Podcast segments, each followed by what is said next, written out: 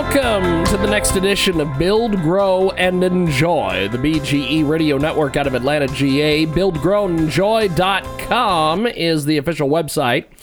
Check out Build, Grow, and Enjoy each and every week online. So, uh, Darlene Corbett is with us today. She joins us live here on BGE, and uh, you are a speaker, an author, a therapist a podcaster. T- t- tell us how you got started doing all the things that you're doing, Darlene. Okay, well, I started as a therapist. That's my foundation. Okay. Clinical social worker. Okay. I came from a family that listened to a lot of people. and I see you now video wise, yeah. And I came from a family that my mother used to listen to people, her friends, my dad used to listen. And I also had a sister that's, uh, let's see, visually challenged, should we say. Yeah. And so I decided I wanted to help people. I love listening to people, I love helping people. And I wanted to be a therapist. I wanted to be a clinical social worker, which is really a, a I realized when I was in graduate school that I read an article that said the older female child family with some disabilities is the healing professions, and that's what, what brought me there. And I've been doing that for over 30 years. Then I writing in my 50s, speaking in my 50s, podcasting when I was 60. and that's what I'm doing. Awesome. Awesome. It is a great guest with us today. Darlene Corbett is with us. She is a uh, just an amazing expert. You can get more information at darlenecorbett.com. That's darlenecorbett.com. So tell us about your, your latest project here, my friend. Yes, so you know, I, as I'm part of Stephanie Stephanie's group called Safe Kids, and being a therapist in my whole background all these years, I've worked with people that have been victims of abuse way back since the 80s. And unfortunately, sadly, that has not gone away, nor probably ever will, because human beings are flawed, as we know. And it's just more disturbing now than ever with so many ways for people to uh, that are predators, pedophiles, can access children. And, and when I was in the profession in the beginning in the 80s, I mean, there was kidnapping, there was in home abuse, out of the home abuse. Now you have the internet, and the internet's a wonderful tool, as we know, but where there's also great goodness, also comes not so good things. Yep. And that is one of the ways where predators can look for children, you know, deceive, but they, they, they deceive adults, never mind kids. They can scam adults. So you have to be, I think parents have to have eyes in the back of their head. And recently I read about that a young man that was about 10 years old, well, no, maybe he was 12 or 13. The young woman was 10. He showed his picture, she showed hers, or vice versa. And in certain states, no matter who you are what your age is, you can be charged as a pedophile or a predator in certain states because they don't care if you become the recipient of that kind of pornography. They see you as a criminal. So there's a lot of things that parents don't know, unfortunately, and they truly have to have eyes in the back of their heads now because there's so much ability to access children now. Yes, uh, that is that is the one thing that I I hate about the internet and hate Yes. about all the uh, all the different things going on in the world around us. Darlene Corbett is with us today. DarleneCorbett.com is the official website. And uh, so, how do you see abuse impacting development? Yes. That's a really that's that is so profound because so many people don't recognize how powerful abuses. And the earlier, the more disturbing. As people get older, it can affect them all the days of their lives. Now, I always say the best response is success, overcoming this. But developmentally, if a child's being abused, it often freezes them. And a lot of things that you see the acting out behaviors, the inability to progress, the inability to really recognize what's safe and not safe that's how it impacts development. For people to say, oh, you can trust me, I'm never going to hurt you. Well, for someone that's been in a loving, trusting environment, that's fine. For someone that has not, not the case. In fact, many years ago, I had seen this lovely individual, one of the many I've seen that was abused, and she went on to become a professional in the field. But she walked into an office of mine when I switched offices, and she went, she looked around, she said, something's different in here. And it reminded her of the room that she had been abused in when she was growing up. That's how powerful it is. So her sense of safety, even though she felt safe with me, her whole sense of safety was impacted by that occurrence going on maybe several times. I always say to clients, once is too much, but it affects people in all kinds of ways developmentally.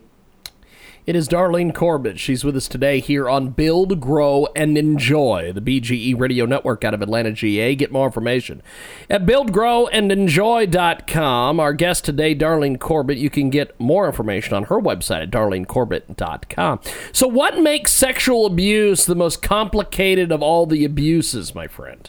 Yes. Well, that's physical abuse is physical and emotional. Emotional abuse is physical and emotional. Sexual abuse is physical, emotional, and sexual. It's all abuse is about power, as we know. Misuse Yes. of power. Taking advantage of an innocent, a voice, often the voiceless if they're really, really young, but even with small voices, the small people, the little people. Sexual abuse is really almost like going after the soul of someone. It's our essence, our sexuality, our, it's our being, our, it's, it's, it's who we are within us, our, our sensuality. And when someone is sexually abused, it's attacking all three. And that is why it's so damaging. It's also very confusing. And so can physical abuse and emotional abuse be also.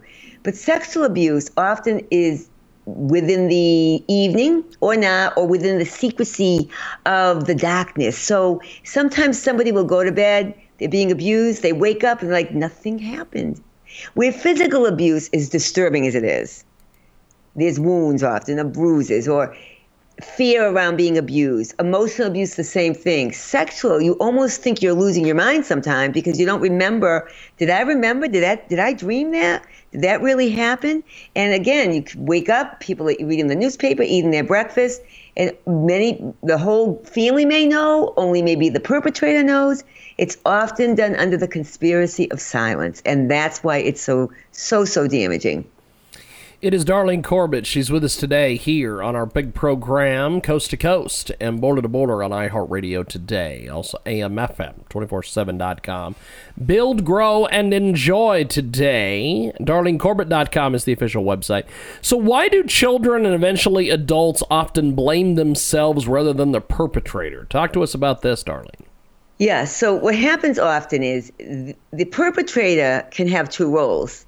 Sometimes the perpetrator is the perpetrator, they're the most abusive. They can also be the most nurturing. So it's very confusing because sometimes the other, let's just say it's a parent. I don't want to blame parents because it could be a brother, it could be a sister, it could be a cousin. But sometimes the perpetrator is the most caring. And if it's a, for example, a parental situation, the other parent may be more aloof. They may know what's going on. They may pretend it's not going on. And so they pull back. So the child has to trust the person that gives them the most love, but then how can they totally trust them when they're the abuser? And sometimes, especially I'll say with all abuses, but sexual abuse, if there is some kind of sexual feeling, they blame themselves. They can't believe, they can't reconcile. And this would really go with all abuses, but they can't reconcile that this loving parent could be doing something so bad unless there's something wrong with them. It has to be them. There's something defective about them. It's easier for them to see it that way because if they saw the person, the person that they know is the only person that maybe love them, loves them that much, uh, gives them that much attention, if they really believe, they, they can't, they can't accept that person would do that because then they're not lovable. Then there must be something even more wrong with them. So they'd rather blame themselves, see themselves as defective, keep that person where they are, and recognize it's them, and that's why this is getting done to them. Fantastic. It is a great guest with us today. Darlene Corbett is with us here on our big broadcast here on Build, Grow, and Enjoy. So, what makes it difficult to confront the perpetrator? That is a, and that's complicated. So let me tell you, I have people over the years. I don't. I, I see less now. I see more of a general population. But over the years, I used to run groups, and people would say, "I want to confront my perpetrator," and I would say, "Okay," because a lot of the literature in the '80s says, "Confront, you'll heal." That's not necessarily true. The perpetrator may they're going to deny it, which they often do. More, more than not, they they deny it. But guess who else may deny it? The spouse, the other siblings, even if they're being abused. You may not just lose them, the, the perpetrator, you may lose the whole family. So I tell them, you have to think about why you're confronting. If you're confronting, recognizing what you can lose, and you're you can and you feel that that is worth it, that's fine. But if you are thinking that the other parent or the siblings involved are going to join you, you have to be very, very aware that that may not be the case. And so they are risking losing everybody, not always, but sometimes, and you don't always know. So then they not only have to face the fact that the perpetrator was abusive, but that the other parent and the siblings are going to join them. They don't want the family broken up. The tribe is powerful. They don't want that. And I've seen this in extended families, generational families. You also see that I've only seen once I saw a situation where somebody I saw, her, her spouse came from a family where the father abused one of the siblings. And all siblings confronted the mother and said, If you don't leave him, we're leaving you. And the mother wouldn't leave him, and they all left. So they joined together. So that is a rare occurrence, though. You usually do not see that. You see it more where they'll collude and keep the secret, and you are ousted often. Not always, but you have to be very aware that's a possibility. Darlene Corbett with us today. She joins us live here on our big broadcast, coast to coast and border to border on Build, Grow, and Enjoy. So, tell us a little bit about how you got involved with the uh, Safe Kids organization. Well, Stephanie and I met in California for something entirely different. We were both at a conference on getting a sponsorship, and we didn't get a sponsorship. I was doing mine for my book, and she was doing it for Safe Kids. We didn't get a sponsorship, but we met each other, and we really just developed a wonderful rapport, a wonderful relationship. I loved her book, Empowering Parenting. I read it, I talked about it. I, I put it out on my desk in my office when we didn't just have virtual. And then she invited me on her show, talking about some of the changes that are occurring, some of the looseness of the laws that really they, they're meant to protect, but they don't always protect children, and they, they, they aren't. So we talked a lot about that and the importance of parents being very aware, talking to their kids. And her book, Empowering Parenting, is absolutely fabulous. I believe every parent and child, because there's a section for children and a section for the parents and or the caretakers and so I really, her and I really resonated in terms of believing the same thing. The message she had, I, it resonated with me. My belief resonated with her. So that's how we became acquainted, and that's how I got involved in her organization. Awesome, awesome. So, uh, where where do you see uh, you moving towards with, uh, with with different organizations? Some of the different projects that you have. Well, you know, I, I write and I speak also, and I, one of the things I do speak about, not a lot these days, but is on the the issues of sexual abuse, the impact, and how someone can be and how they heal. So I'd love to speak more about that. Also, I just want to, as a therapist, no matter what people's background is, I always say people, the past serves two purposes. One is how to, what do you learn from it? And two, savor those delicious memories.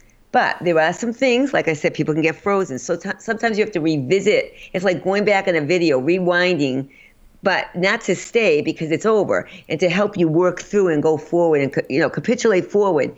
So I, as a therapist in general, whether you have a horrible abuse history or not, believe in the possibilities. Believe we all have new chapters, and believe that we can heal. We may have scar tissue, but we can heal from these kinds of wounds and I want to keep doing that until you know my last chapter and the end comes, and that's what I plan to continue doing. Awesome, awesome. So, so tell us about your uh, your podcast that you do. Yeah, so I've gotten a little behind.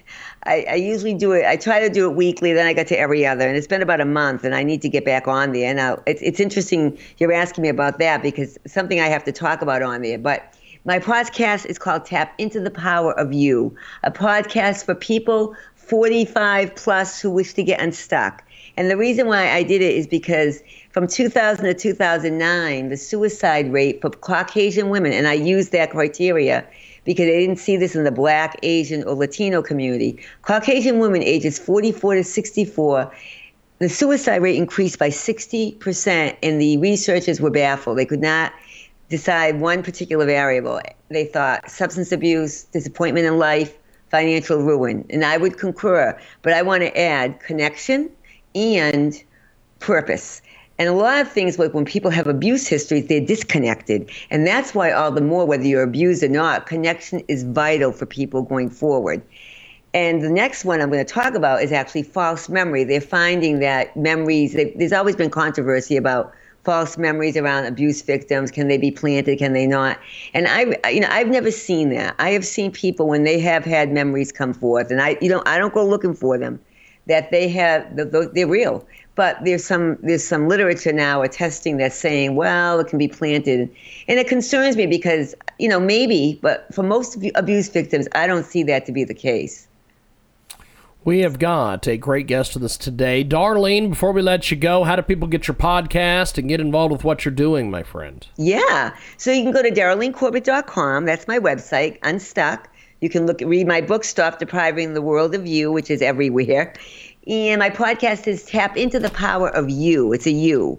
You, you so phonetically you. And it can be found everywhere. Apple, Amazon, iHeart, all, everywhere. I can't Deezer, Pandora oh, Spotify, Stitcher. Good stuff. and that's Good how you stuff. can find me.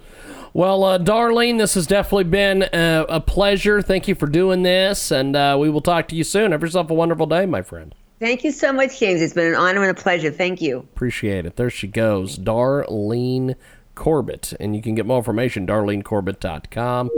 That wraps it up for this week's Build, Grow, and Enjoy. We will see you next time for more Grow, Hand in Your.